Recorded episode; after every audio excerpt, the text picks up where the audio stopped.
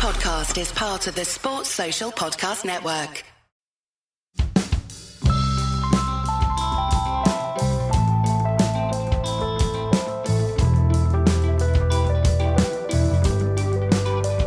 This episode of Red Inker, we focus on the last four years of cricket governance in South Africa. Trust me, it's sexier than it sounds because there's been a lot of weirdness. To get through it, I brought on someone who's been there the whole time. Firdose Moonda, ESPN Cricinfo South Africa correspondent. A few months ago, I contacted Firdose and I said, We're going to do a podcast on South African cricket. Do you want to come on? And she said yes. And I said, Okay, we'll just wait for it all to die down a bit. We finally waited for a moment where it looked like South African cricket had maybe got its act together. We recorded the podcast. It's about to come into your ears. And of course, it's all fallen down again. There will probably be a part two, but this is a very good explainer of why South African cricket is currently falling down, if not with all the very latest details. When Firdose was not busy applying for Cricket South Africa jobs that they obviously turned her down for, or eating the free peanut butter sandwiches that they lovingly made for her, she's been as bemused and angry as anyone with what is happening to cricket in South Africa. This episode, we talk about failed leagues, attacking your own sponsors, paid suspensions, treatment of journalists, board strife, a lack of TV deals, and, of course, peanut butter sandwiches. Cricket in South Africa is in a very bad way. This is the episode.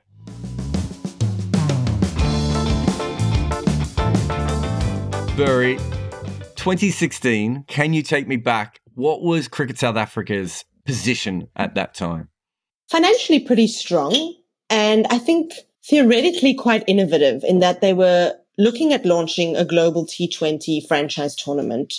And it was meant to be something that could compete with the IPL, the CPL, perhaps even the Big Bash League, something that would be independently owned. So franchises would have really rich, potentially foreign owners coming in something that would bring in big television rights and would be a new competition. So it wouldn't exist on any of the structures that were already part of the South African franchise domestic game and something that would really see South African players want to stay in the country rather than look for big deals playing T20 leagues around the world, ultimately resulting in then them retiring from international cricket. So they had a vision. They were in quite a good place. The team was doing okay-ish. Things were not too bad it's quite interesting looking back at the whole global T20 idea because the more simple thing would have been to get a really good domestic league. You talk about them competing with the Big Bash, but the Big Bash is actually a very, even if it, that wasn't the original idea, it's a very contained Australian product, which they'll happily sell because it's a big TV market to overseas. But essentially what they were trying to do was probably even CPL plus in South Africa. They were trying to make sure that they were the second or third biggest league and that they had this sort of global thing. That's quite a lot to bite off for someone who hadn't really been a player in T20 cricket up until that point. Yeah, and in fact, was probably the last of the big countries, shall we say, to really get on that T20 bandwagon. I think what had happened was that the Ram Slam, as it was called then, was just a failing product. It had also been absolutely steeped in a match fixing saga, which then resulted in players getting banned. And the problem was that the six franchises that exist in South Africa, the Lions, the Cobras, the Dolphins, the Titans, the Knights, and Warriors, don't actually have much of an identity. They are an amalgamation of provincial teams that were formed into six franchises in 2004 people don't really say, Oh, I support the Titans. Maybe, you know, they've started to build some sort of team identity, but the idea of a new competition was to start to create these legacy brands. Like I want to say Manchester United, but that's just going to sound silly because it's like so far from it. Brentford. yeah, eh, well, there you go. And I think also Haroon Lorgat was really ambitious at the time. So he had seen how well T20 cricket was working elsewhere, especially like you say in the CPL and maybe just going one step above that. They also really wanted to attract foreign players. And also they had this kind of idea that South Africa had, you know, the ideal setup and climate and time zone for the Indian market, the UK market, maybe even further afield. So I think the idea was pretty good, but then, yeah, just didn't go very well from there. I mean, I think one of the big problems they had was going away from the great name, Ram Slam. You can't just throw out Ram Slam and then go global T20. But you mentioned Haroon Lorgat. We'll get to him in a minute. But it felt like at that stage, that maybe for the first time ever, South Africa was making a play to be, well, for the first time since 1910 anyway, we're making a play to be one of the major nations again. Was that a feeling around Cricket South Africa that with one good tournament, they could sort of sweep themselves into the big three? Definitely, because there was also the opposite feeling of rejection and kind of being left out in the cold when the big three formed. So you'll remember Cricket South Africa vehemently opposed it at first and were talking about more of like a big four. Then there was a big five conversation happening with Pakistan as well. And then they did an about turn, Cricket South Africa, and said, actually, okay, we support it and the big three can go ahead. Kind of on the tacit assumption that they would still be like just one below the big three. So not part of the small seven, but they would still get to play England, Australia and India a lot. And then, you know, that happened a little bit, but not necessarily as much as CSA wanted. They wanted a bit of that pie without maybe internalizing that the market share here is just not big enough and the currency is just not strong enough. Yeah, and, and, you see that a lot. I remember um, Usman's great press conference question at the Big Three when the Big Three came up, and Dave Richards was there with the uh, New Zealand guy, and he said, other than the fact that Australia, India, and England have the biggest TV markets, what is the reason that they are so successful? And I think we've seen that a lot. You know, New Zealand cricket is quite well run. Irish cricket has been at times quite well run, but when it comes down to it, you can run South African cricket brilliantly, but you only need one slight setback, and it's very paper thin, isn't it? Because that market isn't that strong. There's no there's no backup there, and I think maybe that's what we are seeing now. So let's go to Haroon Lorgat. You and I both have many opinions on Haroon Lorgat, and you know I've been involved with him. Uh, when was the first time I interviewed him? Probably almost nine years ago now, and have followed his career. He's a very, I'm going to say, an interesting person he clearly is still a person that a lot of people in cricket listen to. He is, I'm going to say this in a good way and a bad way. He is a grifter in that he will work really hard and do whatever he has to make sure that him and the people he's working with are looked after.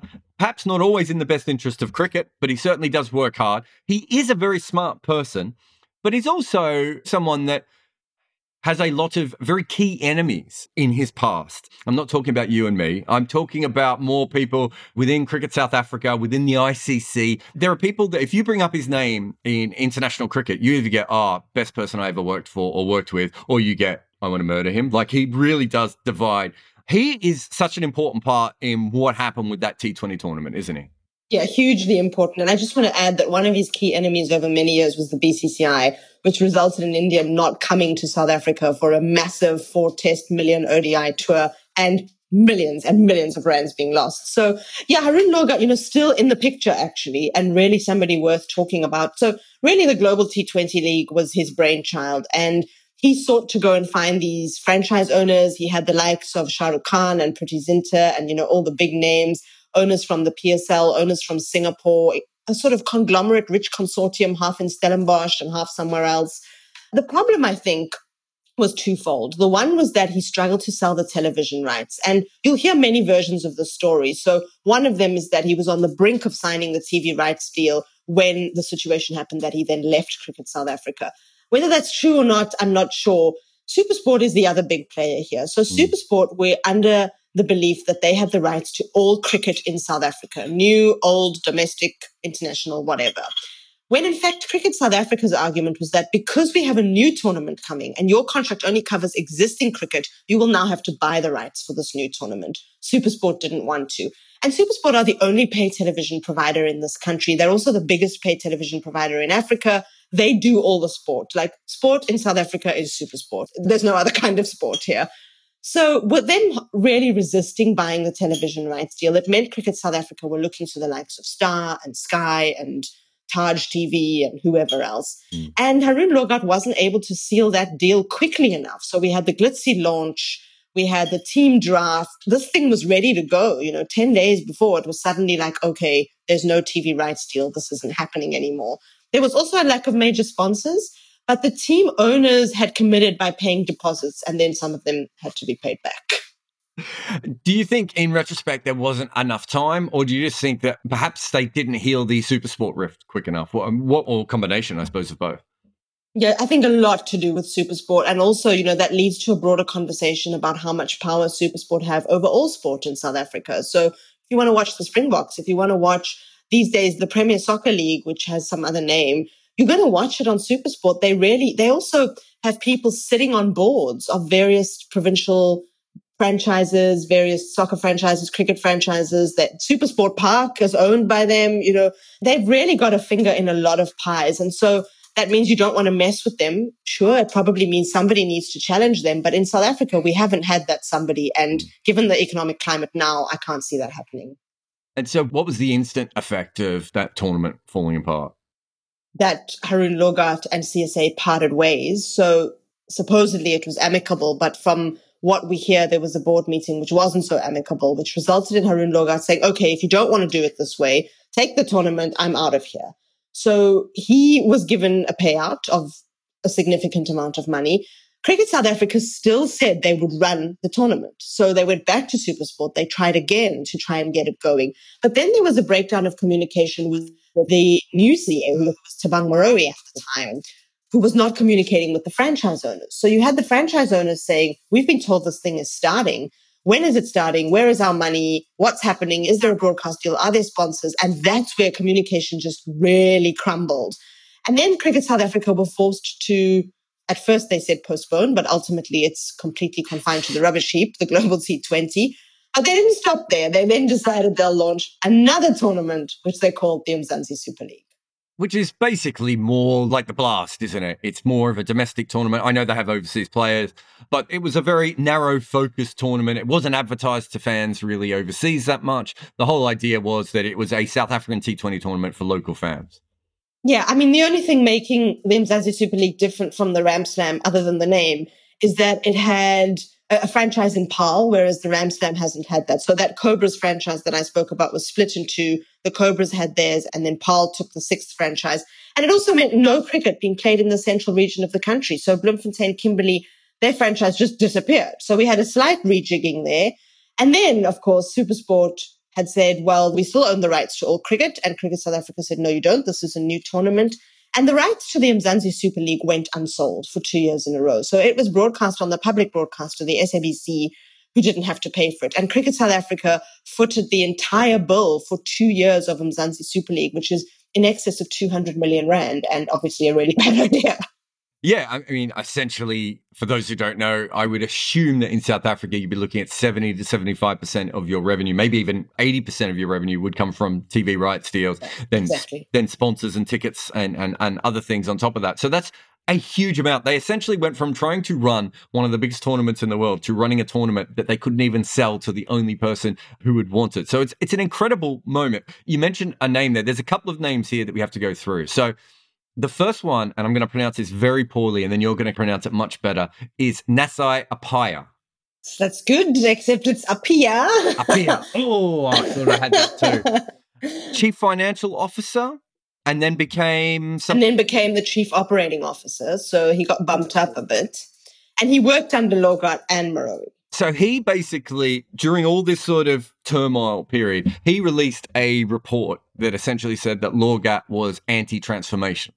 So you already have a tournament that is clearly not going to work. I would say a tournament that wasn't going to work beforehand. Now a tournament that is crashing and burning in live time. And then basically a key person from inside your organization then jabs that with the steroid that is transformation politics. Yeah, I mean, what was going on was that there was a bubbling under agenda for particularly Thabang Moroe to succeed Lorgat. So Thabang Moroe was the vice president of the board. And it's unusual that somebody would go from a board position into an executive position the way that he did. He had been identified as a candidate from his days at the Gauteng Cricket Board, which is the Wanderers-based Johannesburg franchise, where the transformation agenda was quite strong, especially in recent years. And they've got a lot of race politics in that region. You know, they've got a strong Indian contingent, a strong Black African contingent, and a strong white club history. So there was always a lot of tension there. Moroe was identified by people at Cricket South Africa, including Naasei Appiah, as a, successor to Lorgat. And so, yes, the anti-transformation narrative was built so that when Lorgat left, a pro-transformation guy could come straight in. And we saw, I mean, the first things Thabang Moroe did was push transformation as hard as he could. So Lorgat's administration was not necessarily untransformed. They did have a lot of key positions occupied by people of color. The team, I suppose we could argue, the national men's team especially, does struggle with its transformation history. So their fingers could be pointed. Interestingly, Appiah and Moroe also had a falling out later on. So everybody was fighting with everybody. and the third person, really, that needs to be mentioned, who probably isn't known as much, is Chris Nenzani. Did I get that right? That's 100%. so, what was his role at that time? So he was Cricket South Africa's president since 2013. So the president serves two three-year terms. And if you're good at maths, you'll know that he should have then left in 2019. But he had the constitution amended to give him an extra year. Always a good sign. Always a good sign when you get the constitution amended for yourself. Absolutely. So Nenzani actually started off as quite a good president, and Haroon Lorgat will tell you that too. Whether you'll believe it is another question, but he did. You know, he started off really wanting the game to grow, interested in this T20 tournament, understanding the issues in South African cricket. And then if you listen to what Haroon says, he says at some point Nenzani just switched and just decided what we're doing is not enough. We need to be more transformation focused, and that should be our only focus. If you go back a little bit, you'll see that the Minister of Sport and what we call the EPG, the Eminent Persons Group, which is made up of elders who are interested in social change in South Africa, have long been saying to cricket, you are not transformed enough. And so we had the Black African quota come in after the 2015 World Cup. We've had increased quotas at domestic level. There's really been a very strong push to get more, particularly Black African players. So transformation has now branched off. You know, now you're not just talking about generic Black players. And generic Black would be someone like me. You know, anybody who has a little bit of melanin in their skin is a generic Black player. But now we're, we're, focusing and zoning in on the Black African contingent because they are the largest demographic group in the country and because they are the most marginalized. So we're causing a rift within what was already quite a fractious situation because we've got generic Black people and Black African people also fighting each other. So at this stage, Lorgat is gone. Nenzani and Moroe are in charge, right? They have ruined the tournament that they were trying to do. That is gone. Global T20 is gone. And, and Mzani, oh, what's it called? Mzansi Super League. I'll never remember the name of this league. I don't know why. Um, it's the worst one for me. I, it's a tough one. Ram Slam and Georgie Pie. I'll never forget the names of those stupid leagues because of wow. how stupid they are. So you've got your domestic league, which you are now paying for because you cannot sell the rights for. And then on top of all that, you have this situation where it is a more political charge environment. There are certainly decisions being made because of political thoughts within the country at this point for about two years, let's say, it sort of stutters along like this. And then suddenly, it must have been what, late last year, it must have been around October, because I think I was hanging out with a bunch of South Africans when this all happened. Suddenly, everyone starts getting suspended and losing their positions. Take me through what happened. Was it October 2019? Yeah, so sort of between the end of the World Cup and South Africa coming home from India in October, November, and then the home summer in December. So that kind of five month period, everything just collapsed. That's a weird sound to make on a podcast. It's a very good sound. What a shame this isn't a video to see your excitement at nailing that sound. So yeah, that period of time is really where things went wrong. And I just, I have to go back again a little bit because one of the last things Haroon Lorgat did before him and CSA parted ways was to appoint Otis Gibson. So he was the one who really thought Otis would take the team to the 2019 World Cup and they'd have success. The exact opposite happened. By that stage, Otis Gibson had been through two, maybe it was more like 18 months of dealing with interference in selection, if we want to put it that way, hmm. because there was constant calls from the executive, and that's Thabang Moroe and co, saying we need to transform this team more. So he had a quota imposed on him, like every other coach. But he was also then told, if you don't come back with a World Cup win, you will not keep your job which then changed to we must at least get to the final. Anyway, South Africa got nowhere near any of those things. Otis Gibson and his entire coaching staff were dismissed. And so what happened, and this is really key, is that Thabang Moroe sought to restructure how the national team would be run. So instead of having a coach, there was now going to be a team director, which is coach, but with two words. and then he was going to appoint a new selection panel. Apparently, he was also going to have a role in that selection panel. And the whole dimension of men's, women's academy, under 19 franchise would all operate under this overarching position of director of cricket. And he sought out Graham Smith for that role. Smith was in conversation with Moroe and things were not looking good. So he withdrew his name from the race. Then South Africa went to India under Enoch Nkwe. So Enoch Nkwe was and is a really good coach a really young coach. He'd had one season in charge of the Lions franchise. They'd won the inaugural MSL. So, you know, they'd done well on the only competition that mattered in Moroe's eyes. They'd also won the first class competition and they'd won a domestic T20 cup. So he'd won three out of four, which is great, but he'd done it once. He was then put in charge of the national side. They didn't have a bowling coach. They took Vincent Barnes, who works in the high performance and was sort of named interim bowling coach. Neil McKenzie had been sacked. They didn't have a batting coach. They lost in India worse than they've ever lost before. And they came back just humiliated. At that point, the MSL was running again. It was round two. And there were no fans initially because it started when we still had schools to go to. And the vibe was just poor. Journalists were kind of criticizing it. And Thabang Moroe's big mistake was revoking the accreditation of five journalists, which caught media attention, caught sponsors' attention. And from there, really, he couldn't recover. There's a classic case that you see a lot in politics and occasionally in business, which is realistically, you and I know how few people actually read us and how little it matters to the administrators. But the administrators get so angry. So, you know, go back to my own history of, you know, Giles Clarke taking my accreditation away. That allows other media to get upset. And it means that you get a bigger thing. And then also the fans are like, well, wait a minute. Why are the media so upset at the administration? It's such a stupid move. And it's not that Lorgat hasn't made those own bad errors in his past before, because he's certainly not adverse to shadow banning people, as you may be aware. Just a bit. Yeah. So essentially, once he did that, it felt like internationally people started paying a bit more attention at that point. And also, I would expect the people who gave no shits about cricket administration five minutes earlier suddenly now are like, well, wait a minute, what is going on over there?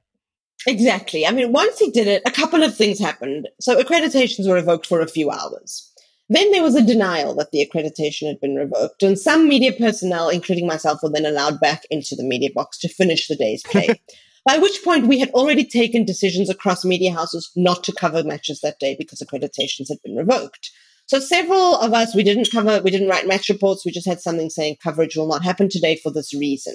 That was a Sunday. On the Monday, Thabang Moroe was interviewed on a national radio station, confirming that in fact accreditations were revoked and saying that the reason the accreditations were revoked was because journalists were reflecting Cricket South Africa in a poor light and that all they wanted was free Wi-Fi and food, and that they would not be getting those things anymore, and that they would not be sitting in a media box anymore, and almost like reinstating the ban.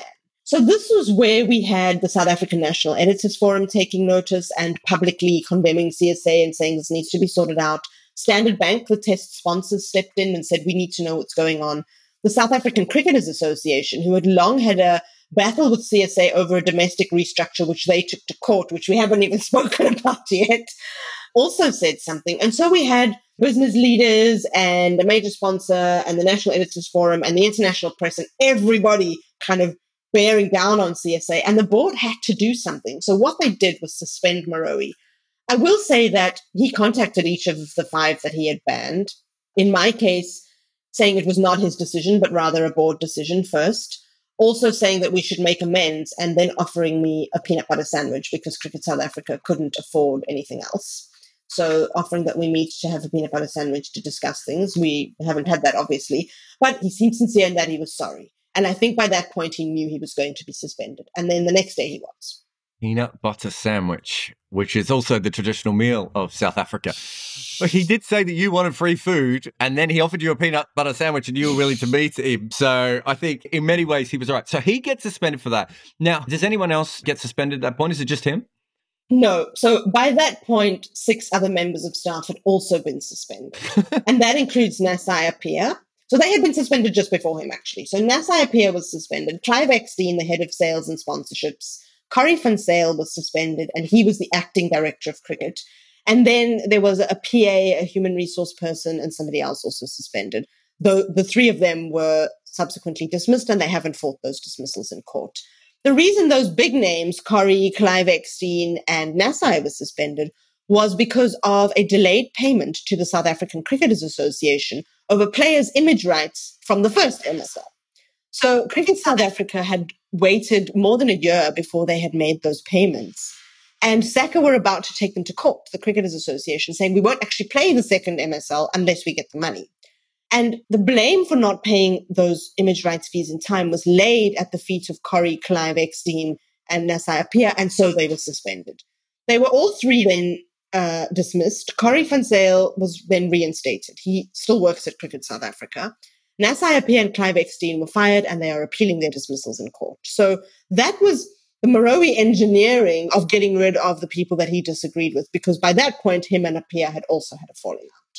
So him getting suspended then is in some ways quite a positive move because he at this point is quite a negative almost everything he touches. Whether he would have become a good CEO or not he was quite young when he got it and also got it at the worst possible time when basically you put a young person who wasn't ready for the job into a dumpster fire and told him to put it out you know with a little bit of spit. So it wasn't an ideal situation. From that suspension how long is it from him getting suspended to him getting the flick so he was suspended on December the 9th and fired in August. So it was a good nine months. And he's paid. And he was paid the whole time. And he was paid a giant salary. So it won't sound giant to you, but it was something along the lines of 350,000 Rand a month, which is roughly $25,000 or somewhere around there, which is quite a lot of money.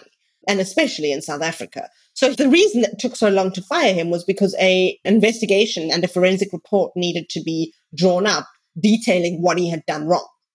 So that took a very long period of time to happen. The report was only commissioned in March. So who pushed for that report? I've never been clear on Wh- whose idea was that. That was the board, and the board had to do it because you know you can't just fire somebody. There's a legal procedure that you've got to follow, and so in accordance with the labor law, they needed reasons to fire him. So they decided that they would appoint an independent forensic company to conduct this report, to interview members of staff and go through documents and so on. And they also then at one point changed the terms of reference of the report. So initially the report was supposed to cover everything from about the time that Lorgat was around, and then it changed, and then it only had to cover a different period of time. So all of that combined resulted in the report being delayed. It was only delivered in July. And he's then fired in August. When do the sponsors start going completely crazy? I know you mentioned it a little bit in 2019, but it seems that that was something that has happened a little bit more of recent times. So Standard Bank initially in December when the journalists accreditations were revoked made some noises that they were unhappy. At the same time, so did Momentum, who sponsored the one day side, but not just the one day side, the women's team. The only reason the South African women have contracts is because of Momentum's money. They also sponsor the domestic one day cup and a couple of development initiatives. They had also said to CSA, unless you sort things out, we will pull out. I don't think that warning was ever heeded. Standard Bank pulled out at the end of April when their contract ended for, I guess, reputational reasons, but also they themselves are in some economic turmoil. Momentum then pulled out very recently. So we're talking about post the Moroe firing, where Momentum then decided they would not renew. They will continue to sponsor the women's team for the next two years, which is great because they will need that to go to the World Cup. But beyond that, you know, Momentum have pulled out of a lot of big things, including the One Day Cup. So you've got all three of South Africa's domestic competitions, four day cup, one day cup, T20, will take place without sponsors this summer. That's huge. I mean, I suppose it's huge, but when you did have a TV sale earlier, it's kind of more of the same. Then, this is one of my favorite things. Suddenly, a board member, if I'm not mistaken, takes to Twitter or on an interview and slags off. Was it Standard or Momentum? I'm not even sure which sponsor she slagged yeah. off. So this is an interesting one. The independent board member, Dr. Eugenia Kula Ameyaw, who was appointed to the board in July, because we've also had, which we haven't said yet, over this period from Moroe being suspended to being fired, several board members resigning. So they have to replace them. And Eugenia Kula Ameyaw is one of the people who is replacing someone who's resigned her directive is transformation. She's put in charge of the social justice and nation building platform, which CSA formed in July as a response to the Black Lives Matter movement, which is another discussion we should have. She's quite militant in her views and quite strong in them. And when Momentum say they're pulling out, she takes to Twitter and says that they must be careful and must know who they are threatening. And then she gets reprimanded by Cricket South Africa's board and is due to be investigated by the same social and ethics committee that she is on. So she has to recuse herself from that committee to be investigated. She's now resigned, so the point is moot, I suppose. But she does feel very strongly about uh, various things, including and most especially transformation. I'm going to need a peanut butter sandwich to get us through there. Okay. Yeah. Finally, the report is out. So you say July, the report is brought into CSA. In August, Moroe is finally, they stop paying him, I suppose is the best way of putting it, because he hasn't worked for them for quite some time. Then there's this new shitstorm that comes sort of on the back of that, which is the fact that essentially there is a report that is out there that no one is allowed to see except for Cricket South Africa, which at this point is being kept together by peanut butter sandwiches and blue tack, from what I can tell. Who is trying to get that report out, and why won't that report get released at that point? So at that point, Cricket South Africa's board say that releasing the report would potentially be dangerous for further litigation that needs to take place because the report implicates several people in the organization. And, and we still don't know how many people. Gotcha. And so if you're just releasing these names willy nilly and you've actually got to take them to court, you're going to prejudice your own case. And they hold firmly to that. And so the only people allowed to see the report are independent directors of CSA's board at this point, anybody from the members council. So the members council is made up of the 14 provincial affiliate presidents who's willing to sign a non-disclosure agreement and nobody else. The person who takes issue with this is the South African Sports Confederation and Olympic Committee, who are the legislatively appointed governing body for all sports federations. They have their own dysfunctions. Hmm. They also have an acting president. Their constitution is being changed. Like, if they are having a problem with you, your own problem is much bigger than you ever thought it was because like they are such a dysfunctional organization. Yeah. They say to Cricket South Africa, we must see the report. And Cricket South Africa says no. The only thing SASCOC can do is go to the sports minister, which they do. And the sports minister then intervenes and says, All right, I've had it. You children do not know what you're doing. I'm stepping in. Now, this is where the ICCs come into it a little bit. So that was the point where people started saying, well, the ICC now will say that if the government is involved in your cricket, you can be kicked out of the ICC. Now, it's important to remember that the Sri Lanka cricket team, each squad that they have is still okayed by the sports minister, and that similar things have happened in Afghanistan and Nepal. The BCCI had acting ministers on their board for very long times. There have been a numerous amount of political interference. The ECB have had to come in and explain many things to the English government. Sandpaper Gate. I, I could go on. My point is that government interference in cricket is a really, really common thing. But mm. then the fact that this was a bit more official and the fact that this was a new one, I think there were people that were a little bit nervous about what would happen with the ICC and Cricket South Africa at that point. Definitely. And I think a good case study is what happened just next door in Zimbabwe in 2018. So something very similar in that their Sports and Recreation Committee, the SRC, disbanded their board because there was an allegation of improper electioneering. And then the crucial thing is that those disbanded board members then laid a complaint at the ICC saying the government is interfering in our board. We are now disbanded because they've interfered. At that point, the ICC stepped in. So crucially, you need a complaint to be laid. So potentially the now resigned Cricket South Africa board could go to the ICC and say, we were forced to resign. Maybe I shouldn't be giving them these ideas, public platform. And, you know, we were forced to resign because of government interference. And then the ICC would take quite a close look at it. Until a complaint is laid, I think people are just taking a dim view and starting to get worried about it. And we saw in Zimbabwe, the board was suspended. It's also worth remembering that, and this is going to sound terrible, but Zimbabwe are not as important to the ICC as South Africa. So, yeah. you know, to ban South Africa would take a lot more. As you say, Pakistan, Sri Lanka, there's all these examples of countries who get away with a lot. So I don't think South Africa will be banned. I think maybe they should be, but. yeah, no, I'm with you. I thought the Zimbabwe one laid a very difficult position for the ICC going forward because, I mean, Imran Khan could not be more in charge of Pakistan domestic cricket at the moment if he tried. Exactly. And so, you know, we know that these sorts of things happen all the time all this is going on, and almost every day it seemed like you, you lot in the South African press were going through. You were mid breakdown um, and being frustrated. Uh, was there another mini ban at some? Oh no, it wasn't a mini ban. What was it? It was that you all wanted jobs uh, with Cricket South Africa, and you didn't get the jobs Indeed. with Cricket South Africa, and that was what. So, who said that? How did that come about? So now we have a second acting CEO since Moroe's suspension. So the first acting CEO was Jacques Faul, who's Dr. Jacques Faul, who's got a lot of experience in sports administration and was actually doing quite a good job, but had a breakdown with the board. As happens here. And he then resigned before his tenure was due to end. He was supposed to be there until about the end of August. A second acting CEO has now come in, Kugandrie Govender. And Kugandrie is the first female CEO of Cricket South Africa. So that is worth pointing out. You know, we're talking about transformation and women of color always form part of that conversation. She was Clive Eckstein's boss. So she was like the chief commercial officer. So the one dealing with the sponsors. And mm. I've just told you the whole history of what's happened with the sponsors. Seems like she did a great job. yeah, fabulous. She called a meeting with the players.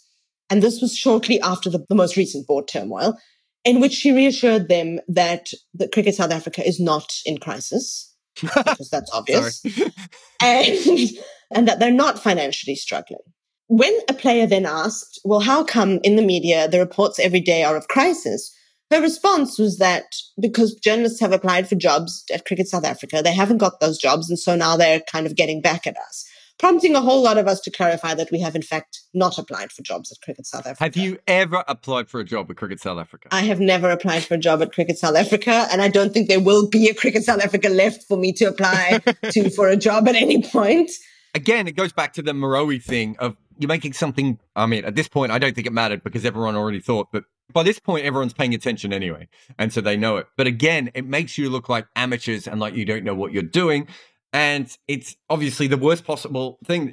At that point, Cricket South Africa should be trying to get their beliefs across to the journalists as much as possible. Even if the journalists don't take it, they should be bringing yeah. you guys in. And that is the way that you deal with the media. The way you don't deal with the media is peanut butter sandwiches, as we've already um, talked about, and basically making up lies or even half truths. I'm sure there are journalists that have applied for jobs, but that is not why most of you are angry. Most of you are angry is because you're watching this dumpster fire in real time, is why you're upset. Yeah, and we're angry because we've just come through a winter in lockdown where we would have normally had a break, but we've worked every single day of our lockdown winter and we're about to work every single day of the summer. That's why we're angry. And trying to follow this from the outside, it looked like the board just wouldn't go away. Yeah. And so you said that a lot of the board had come and gone. So it wasn't like from 2016 to August, it wasn't as if that board was set in stone. People had come and gone. Yeah. But by the end, it was quite clearly a dysfunctional sporting board. It was no longer in charge of anything. There was no sponsors. They were having all sorts of trouble with almost everything. And yet, even with the Olympic Committee getting involved and then the sports minister getting involved, the board members didn't leave. So my question at that point is is this because they were inept or are there more nefarious claims? Well, the board members do get paid an amount of 400,000 Rand a year, which is, you know, a good South African salary if they attend all their board meetings. So there is one obvious financial reason, and that amount doubled very recently. So, well, they're doing such a good job. Why would you not want to pay them more? it used to be nothing, right? It used to be you were doing it because you were interested in seeing the game grow, and you sure your flights and your accommodation would be taken care of, but I mean, there's also the perks of being on the board. You know, you fly first class. You go, okay, not anymore. You go mm to interesting locations and watch cricket. You kind of rub shoulders with the hoi polloi of the world. So for people whose lives are dedicated to club cricket and fairly low level administration, to get to the Cricket South Africa board and suddenly be a big deal is an important thing. And that is probably reason number one that they clung on. So there's this financial aspect, there's the stature aspect, Beresford Williams, the acting president who took over from Chris Nenzani, who actually resigned three weeks before his second extended constitutionally amended tenure was due to end. Just before he left, one of the things he said was that I believe I still have a lot to offer the game. I'm committed and I'm dedicated and I don't think I've done anything wrong. Yet he was implicated in the forensic report for a conflict of interest. So, you know, I don't know how he doesn't believe he's done anything wrong, but he doesn't. And so they clung on and they clung on and they clung on. And only when it became very obvious last weekend that there is no way that the sports minister will allow the sport to continue, that he will step in and dissolve them, did it become very clear they had no choice. They had to resign. So the members council, and the members council is a funny structure because it's got these 14 provincial presidents, six of whom sit on the board. So it's actually kind of voting on itself a lot of the time. So those six had to recuse themselves from the members council meeting. The remaining eight then took a resolution the board must stand down because they are the highest decision making power in South African cricket. They told the board, this is our decision. All of you, even the ones who are part of us, you must go. Hmm. And so, therefore, yeah, they had no choice. They had to step down. I mean, if they hadn't done it that way, the minister would have dissolved them. The whole thing about what the board members are paid is very interesting. I think um, Manners might have written a piece about it. Essentially, when you have amateurs and you're not being paid at all, you have all sorts of problems from those sorts of people. A, they think they're a little bit above the law. They'll say, oh, well, we're just volunteering our time. Yeah. And also, you end up getting 75 year old, rich, old, sure. Quite often white people involved in those sorts of things because yeah. they're the people who have time. So, to get people who actually understand modern sport and modern business and, and how things work, you have to pay. But then, if you pay too much, the jobs become almost uh, too important at a certain point and people don't leave them. So, it's a very interesting sort of circle that South Africa they went from being too amateur to being too highly paid essentially in those positions in a very very short space of time while they were quite clearly operating a sport at a very dysfunctional level now we have now at the point where Haroon Lorgat is back and he now has a position. Full circle. Is he on an interim board? I mean, my guess is he'll get a very good job, but what is his current position? So currently he's on a nine member interim board, which was compiled by the Minister of Sport, the South African Cricketers Association, potentially SASCOC, although I doubt they actually said anything. And that board is supposed to be in place for three months. It's supposed to do a lot of implementation of constituting the new board. It's supposed to be looking at issues of finance transformation, although that's kind of been kicked to the curb a little bit for now. It's supposed to be investigating why CSA's relationships with basically everyone have broken down. And one of the key factors is that people who are on this nine member board should then not become part of the permanent board. So, you know, let's remember this, archive this somewhere so that if we end up with a situation that some of them are now sitting on the permanent board, we've got to come back and ask why.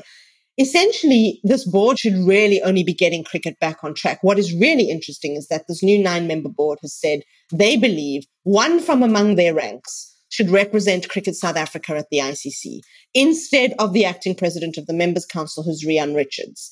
Now, which one from among those nine member ranks do you think would want to represent Cricket South Africa at the ICC? It is a mystery. I would love to be in that meeting where he can put his name forward without like writing it up on a big whiteboard. Oh, we'll be on Zoom now, won't?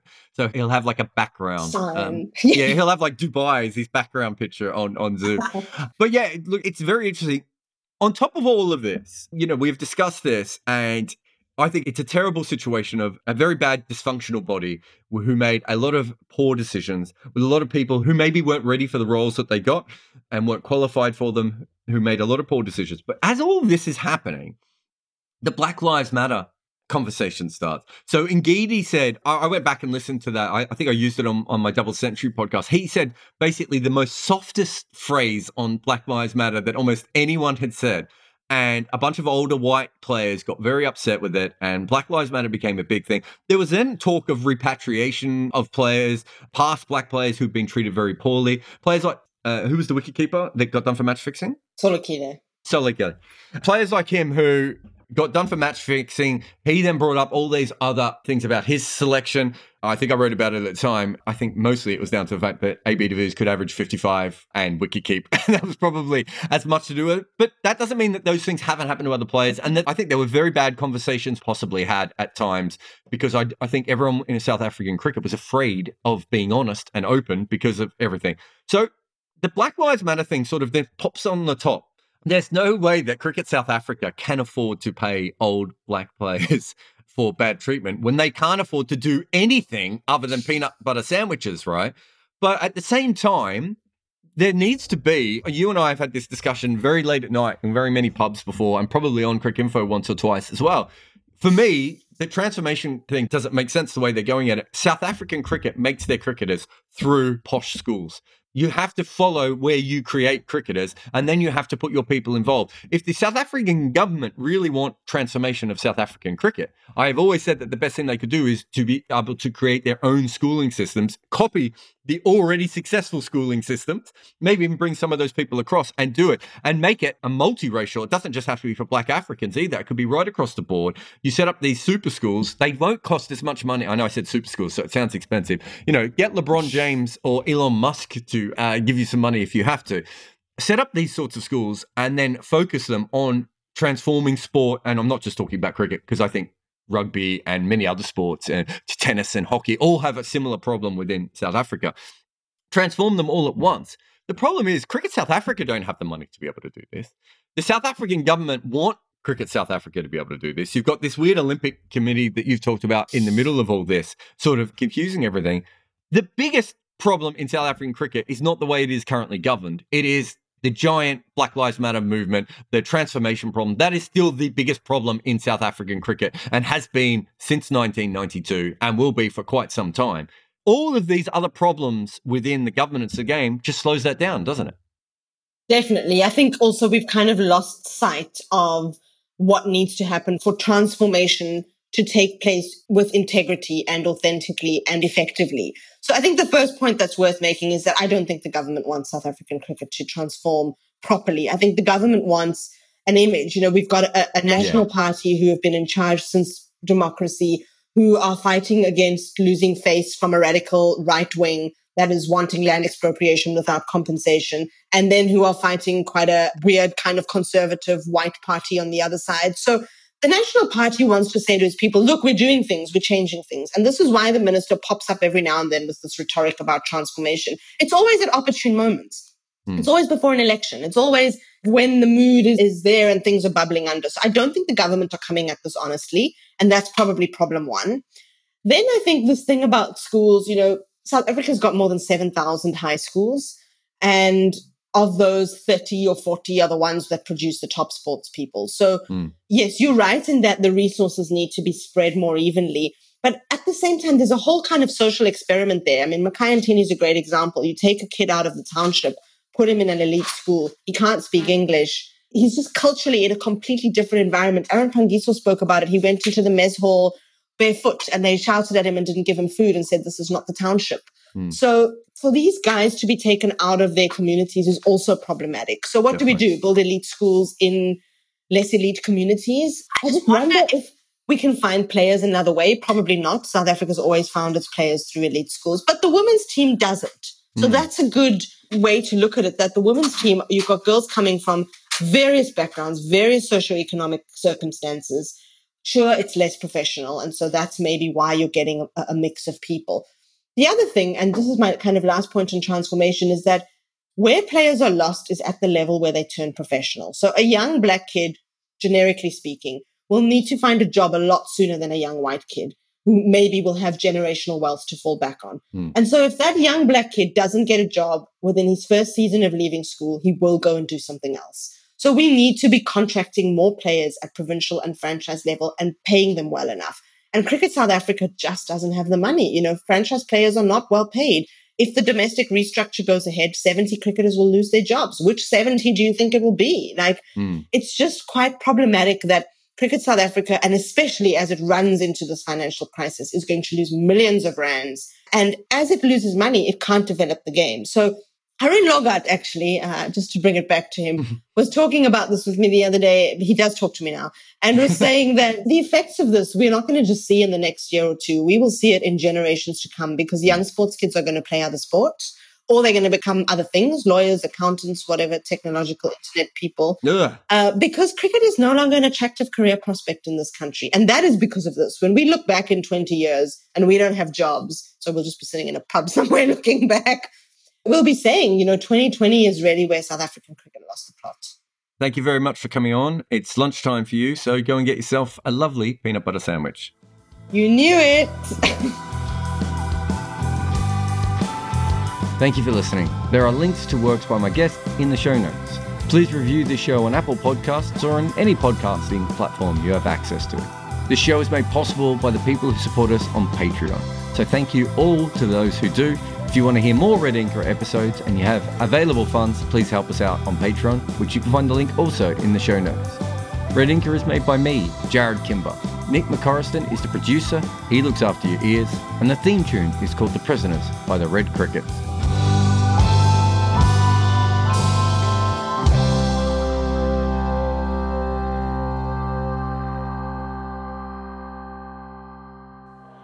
If you're liking this podcast, then perhaps you'll like our other show, Double Century. It's my podcast on the history of cricket, where I take you through the stories that made our game. Season 1 included 11 topics, like the evolution of batting, reverse swing, and that first crazy test. But Season 2 is dedicated to one topic race in cricket. For that, we look at the incredible story of Basil D'Oliveira, but also cricket's historically strange relationship with race. We look at what happened to Basil D'Oliveira and also delve into cricket's historically strange relationship with race. You can find Double Century in all your podcasty streams.